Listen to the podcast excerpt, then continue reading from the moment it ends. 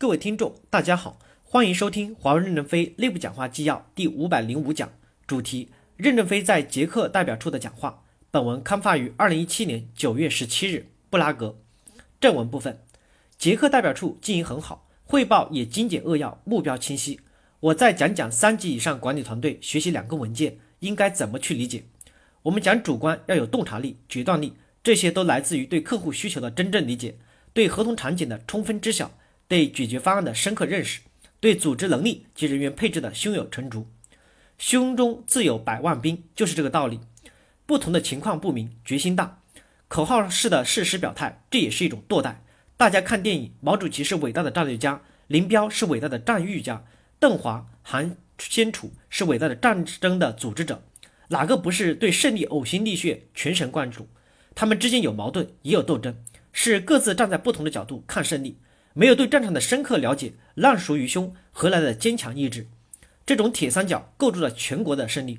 我坚决反对不作为、胡作为、假意志、乱指挥。我们部分员工龟缩在代表处，龟缩在首都，这算什么上过战场、开过枪？我们的使命是要万物连接，就是要科学合理的覆盖全世界。为什么不在平时对覆盖你所辖地区做调研、做预案？周末员工想利用车去各地玩玩。给他一些调查任务，平时做好各种预案，到客户合同下发时一重叠，也许百分之六十到百分之七十是可以重合的。只要对不重合的地方加紧补课，就会接近现实一些。哪有领导坐标书还不知道要翻过几座山？三级以上团队要从这两篇文章中学习中找出成功的要素是什么？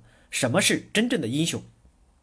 林彪还上战场看地形，我们的主观在当责期间如何抓住主要矛盾？与矛盾的主要方面做出正确的判断。我们公司的队伍中有成千上万个盲管制向昆商，我们如何指导他们成长，是我们各级干部部门的责任。